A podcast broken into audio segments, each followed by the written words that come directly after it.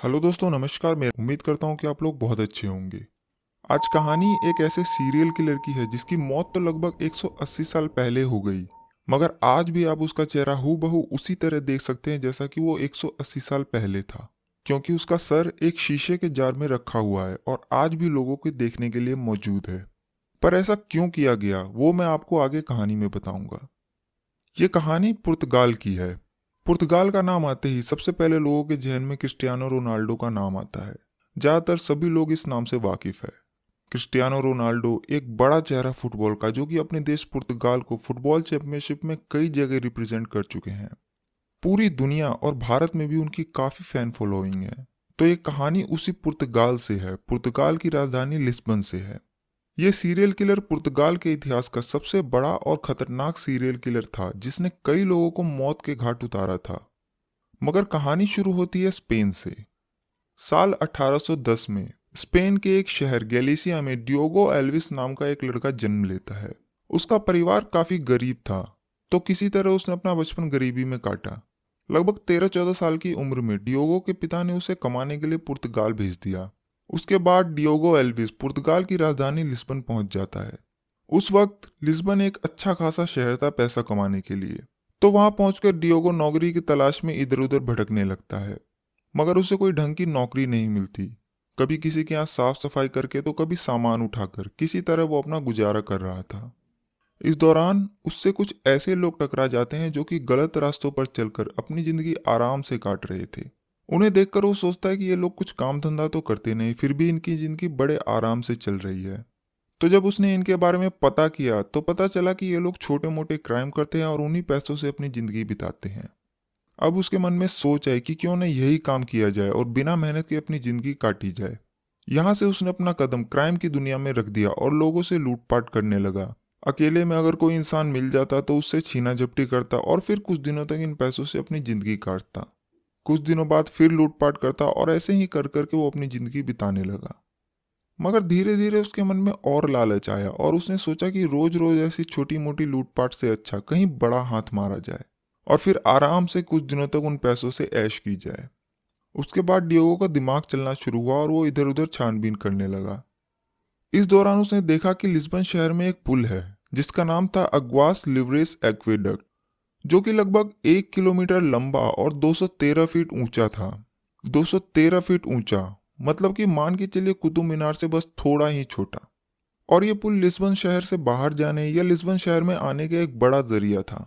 उस पुल का इस्तेमाल ज़्यादातर वो किसान करते थे जो कि रोज़ सुबह अपने खेतों से फल सब्ज़ियाँ लेकर उस पुल के रास्ते लिस्बन शहर में आते और शाम तक अपना सारा सामान बेचकर अपनी कमाई के साथ वापस उसी पुल के रास्ते अपने घर लौट जाते। तो जब ये पुल उसकी नज़र में आया और उसने उस पुल पर नज़र रखनी चालू की तो उसने देखा कि शुरू में तो ज़्यादातर किसान ग्रुप में ही उस पुल से निकलते, पर जैसे जैसे शाम ढलती, उस पुल पर उन किसानों का झुंड धीरे धीरे कम होता जाता और जिन किसानों के फल या सब्ज़ी बिकने में देर हो जाती, वो आखिरी में अकेले ही इस पुल से वापस अपने घर लौटते थे। तो डियोगो ने फैसला किया कि शाम को जो भी किसान आखिरी में अकेला इस पुल से गुजरेगा, वो उसी किसान को अपना शिकार बनाएगा ताकि पकड़े जाने का खतरा कम हो। उसके बाद डियोगो उस पुल पर घात लगाकर बैठ गया। जो लोग ग्रुप में निकलते, उन्हें तो वो छोड़ देता, पर जो अकेला वहाँ से गुजरता, उस पर अचानक टूट पड़ता और फिर उनसे लूटपाट करता और उनकी सारी कमाई छीन लेता और लास्ट में उस किसान को उसी पुल से नीचे फेंक देता। ज़ाहिर सी बात है कि नीचे गिरने के बाद उस किसान की मौत हो जाती, क्योंकि जितनी उस पुल की ऊंचाई थी तो बचने का कोई सवाल ही नहीं था। उसके बाद धीरे धीरे डियोगो ने उस पुल को ही अपना ठिकाना बना लिया। उस पुल से आखिरी में गुजरने वाले किसानों को अपना निशाना बनाता और उनसे छीने हुए पैसों से शहर में घूमता, मौज करता और फिर हर दो चार दस दिन बाद वापस अपने शिकार की तलाश में उस पुल पर पहुँच जाता। डियोगो रोज उन किसानों को नहीं लूटता, बल्कि ये डिपेंड करता था उसके लूटे हुए पैसों पर। जैसे ही पैसे खत्म होते, वो फिर दोबारा उस पुल पर पहुँच जाता। इस दौरान कुछ किसान जो हट्टे कट्टे थे, उन्होंने डियोगो का विरोध भी किया।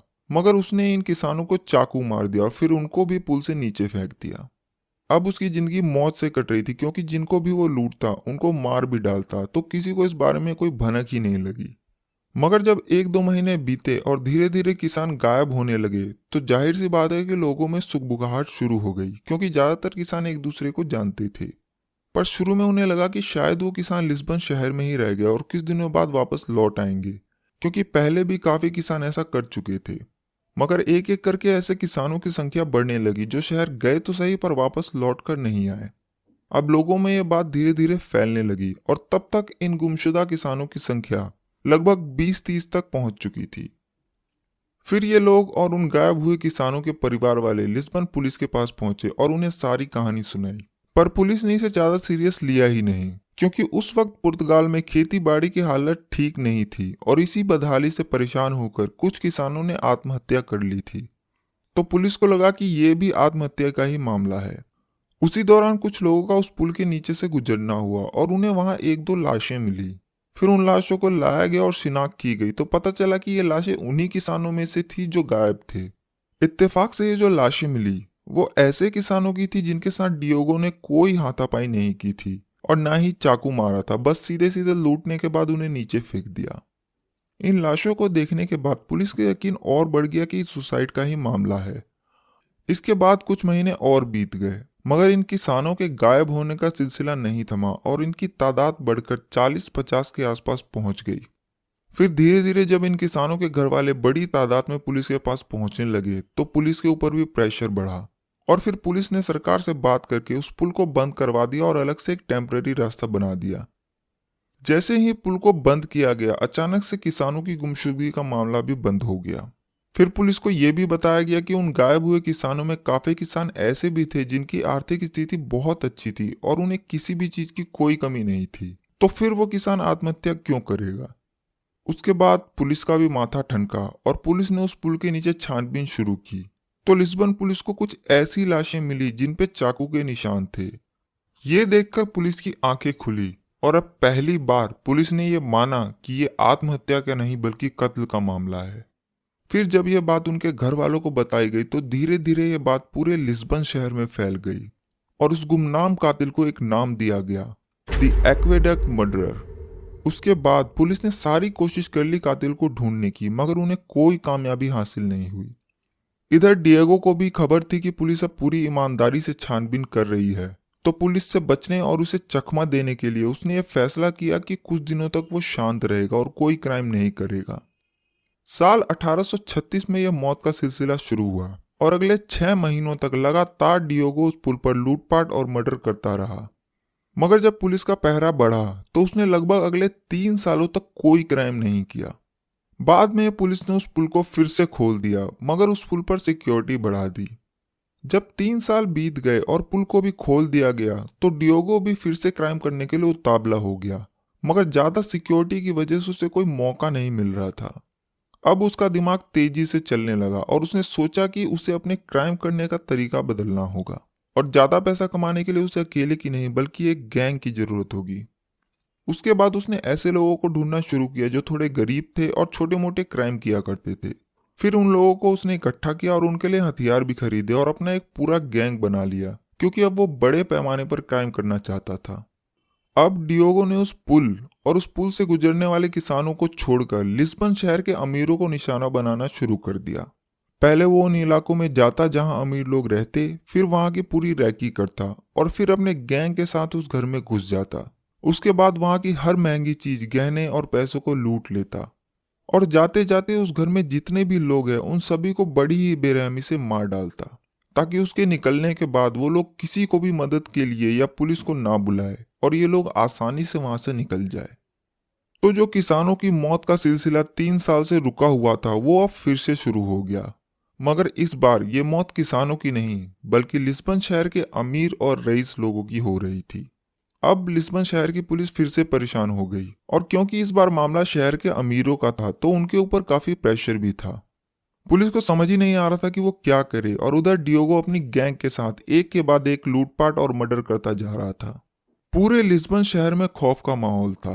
पुलिस ने अपने सारे घोड़े खोल दिए, मगर कोई कामयाबी हाथ नहीं लगी, क्योंकि जब तक पुलिस को उन वारदातों का पता चलता, तब तक डियोगो और उसका गैंग उस शहर के बाहर निकल जाता जहाँ उसने अपना अड्डा बना रखा था। कई बार तो दो दो दिन तक हो जाते थे और उसके बाद पता चलता था कि किसी घर में कोई कत्ल हुआ है। क्योंकि डियोगो किसी को भी उस घर में ज़िंदा नहीं छोड़ता जो बाद में इसकी सूचना किसी को दे सके। उसी लिस्बन शहर में पेड्रो एंड्राडे नाम के एक डॉक्टर रहा करते थे। वो काफ़ी मशहूर और अमीर थे। डियोगो फैसला करता है कि वो इस डॉक्टर के घर में लूटपाट करेगा। सारी छानबीन करने के बाद वो एक दिन अपनी गैंग के साथ उस डॉक्टर के घर में घुस जाता है। उस वक्त उस घर में डॉक्टर एंड्राडे के भाई की विधवा बीवी, उसकी दो लड़कियाँ और एक डॉक्टर एंड्राडे का बेटा मौजूद था। तो कुल मिलाकर चार लोग थे उस घर में। डॉक्टर एंड्राडे उस वक्त वहाँ नहीं थे, वो किसी काम के सिलसिले में शहर से बाहर गए थे। उसके बाद डियोगो की गैंग उन चारों लोगों को पकड़ लेती है और बाकी के लोग घर से महँगे सामान, गहने और पैसे लूटने लगते हैं। इस दौरान उस घर के लोगों ने वहाँ से भागने की भी कोशिश की तो उन्हें बहुत बुरी तरह पीटा गया। फिर जब सारी लूटपाट खत्म हो गई तो लास्ट में डियोगो ने चारों लोगों को बड़ी ही बेरहमी से चाकू गोद गोद कर मार डाला और फिर वहाँ से निकल गया। यहाँ पर मगर एक चीज़ अलग हुई, वो ये कि क्योंकि वो डॉक्टर बहुत मशहूर था और हर कोई उसे जानता था तो किसी न किसी का उस घर में आना जाना लगा रहता था। इसलिए इस हादसे के फ़ौरन बाद एक पड़ोसी किसी काम से उस घर में गया और जब उसने वहाँ का मंजर देखा तो उसने तुरंत पुलिस को इन्फॉर्म कर दिया। इस बार पुलिस को दूसरी वारदातों से अलग इसकी इन्फॉर्मेशन बहुत जल्दी मिल गई और सूचना मिलते ही पुलिस ने पूरे शहर को सील कर दिया और चप्पे चप्पे पर नाकाबंदी कर दी और डियोगो और उसकी गैंग को शहर से बाहर जाने का कोई मौका नहीं मिला। फिर भी वो लोग किसी दूसरे रास्ते बाहर निकलने की कोशिश कर रहे थे, मगर वो पुलिस के हत्थे चढ़ जाते हैं। पुलिस उन्हें दबोचती है और फिर पूछताछ करती है। पहले तो वो कुछ नहीं बताते, फिर उनकी तलाशी होती है तो उनके पास से पैसे, गहने और हथियार मिलते हैं। और जब पुलिस उनकी खातिरदारी शुरू करती है तो वो लोग अपना जुर्म कबूल लेते हैं। उसके बाद पुलिस उन सबकी हिस्ट्री खंगालती है तो पता चलता है कि सभी छोटे मोटे क्रिमिनल थे। मगर उनमें से एक आदमी का कोई क्राइम रिकॉर्ड नहीं मिलता, और वो सबसे शांत खड़ा था। गैंग के बाकी लोग बताते हैं कि यही हमारा बॉस है। वो था डियोगो एल्विस।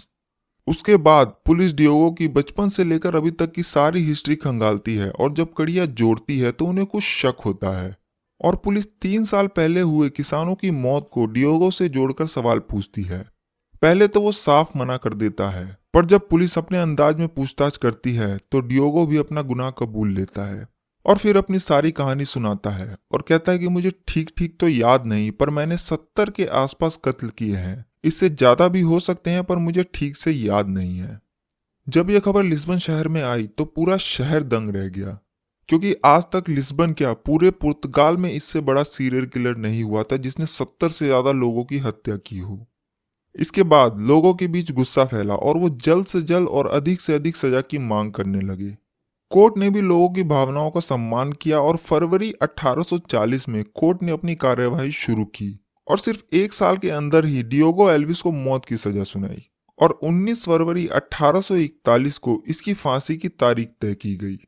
हालाँकि उसने जिन किसानों को अग्वास लिवरेस एक्वेडक पुल पर मारा, कोर्ट में वो तो साबित नहीं हो पाया, पर जिस डॉक्टर की फैमिली को उसने मारा, उसके लिए उसे डेथ पेनल्टी दी गई।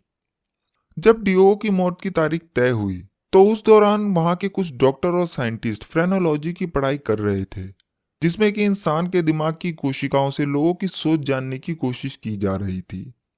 तो उन डॉक्टर और साइंटिस्टों ने कोर्ट में एक अपील डाली कि डियोगो की मौत के बाद उसका सर उन्हें दे दिया जाए, ताकि वो उस पर रिसर्च कर सके और जान सके कि ऐसे सीरियल किलर के दिमाग में आखिर ऐसा क्या चलता है जो वो इतनी बेरहमी से लोगों को मार डालते हैं।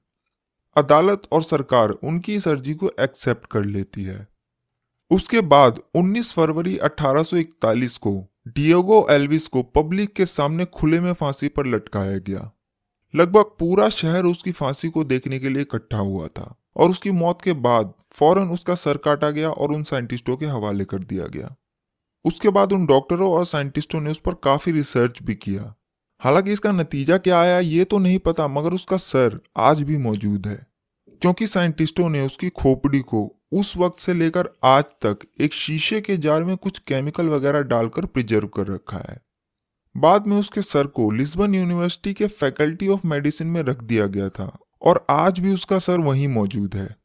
कोई भी उसे वहाँ जाकर देख सकता है और आज भी उसका चेहरा ठीक वैसा ही है जैसा 1841 में था।